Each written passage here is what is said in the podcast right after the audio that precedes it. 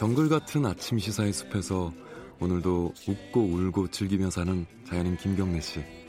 그의 하루 일과는 KBS 1라디오 김경래의 최강 시사를 진행하는 것으로 시작합니다. 어, 그런데 이게 무슨 소리죠? 아침부터 열심히 준비한 자연인 김경래의 밥상 같이 드셔보실래요? 후회 없는 아침 건강한 시사 김경래의 최강 시사 네, 제가 지난주에 오프닝에서 잠깐 언급을 했었는데 삼성이 그 연말 정산 할 때 내는 그 기부금 내역 있지 않습니까? 직원들이 내는 그 기부금 내역을 가지고 어, 블랙리스트를 만들어서 관리를 했다. 그러니까 뭐 진보 성향의 단체들을 불온 단체라고 구분을 해가지고 이 사람들을 따로 관리를 했다는 소식을 전해드렸는데요. 이게 한겨레 신문 기사였습니다. 어, 어떻게 취재를 하게 됐는지 그리고 지금은 어떤지 뭐 몇 가지 좀 여쭤보겠습니다. 한겨레 김한 기자 연결되어 있습니다. 안녕하세요. 네, 안녕하세요. 이게 일단 궁금한 게 이게 법적으로 이게 삼성이 위반을 한 겁니까? 이게 뭐 내 제출한 자료를 가지고 리스트를 만든 거잖아요. 이거 어떻게 봐야 네네. 돼요? 그러니까 뭐 기업이 삼성 외에 다른 기업들이 전혀 하지 않는 일이라서 네. 사실 굉장히 좀 생소한 일이긴 한데요. 네. 일단 모든 이제 말하자면 내역이나 뭐 목록들이 목적 범위가 있지 않겠습니까? 네. 네, 그걸 이제 넘어서는 일을 한 거기 때문에 이제 위법으로 보여지고요. 음. 특히 이제 그 20여 개 계열사 임직원의 명단까지 정리를 이제 한 예. 기부금 공제 내역 결과의 문건을 만든 것으로 재판 결 과정에서 확인이 됐는데요. 네. 뭐 연말정산 자료를 동의 없이 열람하고 이런 것들을 만든 것은 이제 그 행 자체로 좀 위법한 행위라고 보여집니다. 음. 이게 어 그러니까 돈 그 환급 받으려고 제출한 자료 가지고 어, 다른 네네. 목적으로 리스트를 관리했으니까 그럼 불법으로 좀 보여질 여지가 좀 있다 이런 말씀이신데. 네, 그, 그리고 이제 그것이 그런 리스트를 만들기 위해서 제출한 목록이 아니기 때문에. 네. 네, 문서도 아니고요. 뭐 그런 네. 부분에서도 어 그 범위를 넘어서는 것으로 이제 보여집니다. 이게 그 어, 뭐랄까요? 그 관리하는 단체, 관리 대상 네. 단체 뭐 불온 단체라고 삼성은 이름을 붙인 건가요? 어, 삼성이 뭐 불온 단체화 이제 했는데 정확한 이름은 불온 단체 기부금 공제 내역 결과입니다. 삼성이 만든 문건 이름이요. 아, 불온 단체라고 써놨어요, 거기다가? 네. 그러니까, 그러니까, 그러니까 네. 자신들이 정한 어떤 단체들의 늘 이제 불온 단체라고 규정을 지은 거죠. 그 몇 개예요? 그런 불온 단체, 이른바 불온 단체가? 삼성이 불온단체로 분류한 건 이제 뭐 환경운동연합, 민족문제연구소, 우리가 이제 잘 아는 시민단체들이죠. 뭐 네. 여성민우회 이런 단체들인데요. 네. 뭐 시민단체와 정당을 포함해서 11곳입니다. 이게 뭐 이 중에 아주 뭐 불법적인 단체, 아 불법적이면은 국세청에서 공제도 못 받는군요.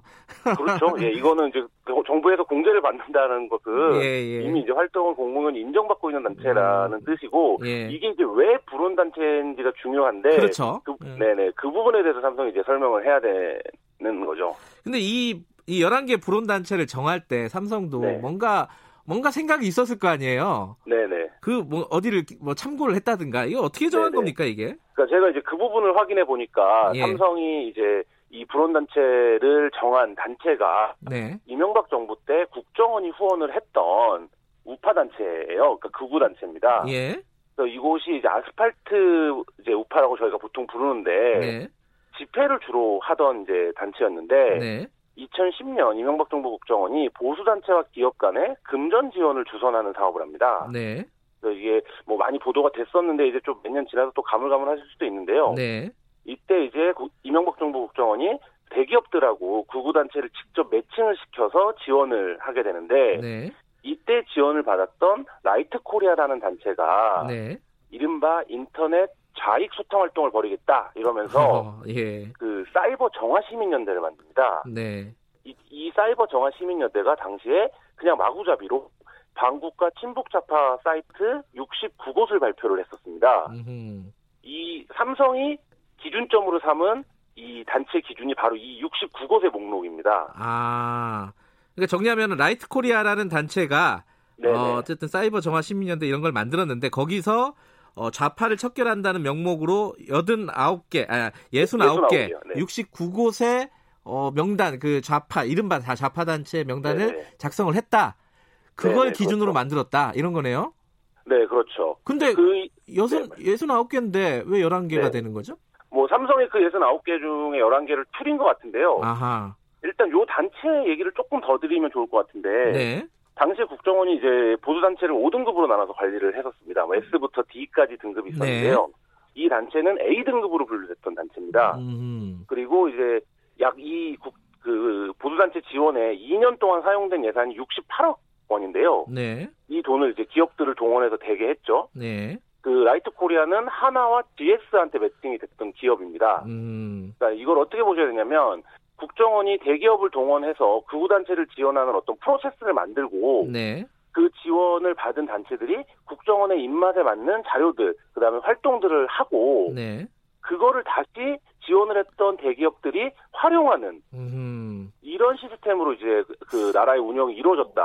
야, 돌고 도네요 좀. 어. 네, 그렇죠. 그래서 저희 저희도 예전에 이제 국정원 관련된 취재를 할 때 이 단체에 대한 취재를 했었었는데, 네. 어 이게 다시 삼성의 재판 과정에서 등장을 해서 좀 음. 어, 깜짝 놀랐습니다. 이게 그 삼성전자 서비스 노조 와해 공작 네네. 이 재판에서 나온 거라면서요? 네, 그렇습니다. 그러면은 처음에 네. 예, 예, 말씀하세요. 처음에 이 명단이 공개됐을 때는 사실 이제 노조 와해가 당시 재판의 주요한 쟁점이었기 때문에 네. 네, 좀 이제 취재가 안 됐었고 어, 한국 법조기자들이 이제 검찰 단계에서는 취재를 많이 하지만 사실 재판 단계까지 끝까지 추적하는 법조기자들은 많지 않은데요. 네. 네, 이 재판을 꾸준히 들어가는 저희 이제 한겨레 법조팀 기자가 네. 관련 내용을 확인을 했고요. 네. 이후에 이제 이 단체가 어딘지를 좀 확인하는 과정에서 국정원에서 지원했다는 사실들을 확인을 할수 음. 있었습니다.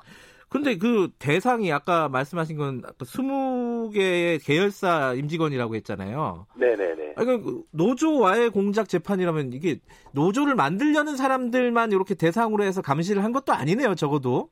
그렇죠. 지금까지는 삼성이 뭐 노조를 만들려고 하는 사람들을 사찰한다 이런 네. 내용들은 많이 보도가 됐었는데 예. 사실 이 내용들을 보면 일반 직원들까지 삼성의 음, 경영 자체가 예. 광범위한 사찰로 이루어져 가, 왔다. 네. 이 점을 알 수 있고요. 네. 특히 이제 뭐 저까지의 문제일 수도 있겠습니다만 이런 거를 한 부서의 이름이 미래전략실이에요. 네. 미래전략실에서 이게 할 만한 일인가? 음. 이런 방식의 그러니까 어 동시 상식을 배반하는 경영이다 뭐 이렇게 표현하시는 분들도 있던데. 네. 그러니까 이런 방식으로 경영을 하는 기업이 어 있을 수 있는가 뭐 이런 생각까지 들게 합니다. 이게 2013년도 일이잖아요. 문건이 발견된 거는. 네, 그렇죠. 그 이후에도 계속 됐을까요? 이 부분은 좀 취재가 됐습니까? 아, 그 부분은 이게 어쨌든 뭐 재판 과정에서 삼성의 내부 문건이 나오는 일이 일반적인 취재에서는 흔, 어렵기 때문에 예, 예. 예, 사실 그 이후에 어떻게 됐는지는 확인이 필요한데요. 근데 삼성의 미래전략실은 삼성 경영의 핵심적인 방향을 결정하고 뭐 하는 곳으로 지금 알려져 있지 않습니까? 네.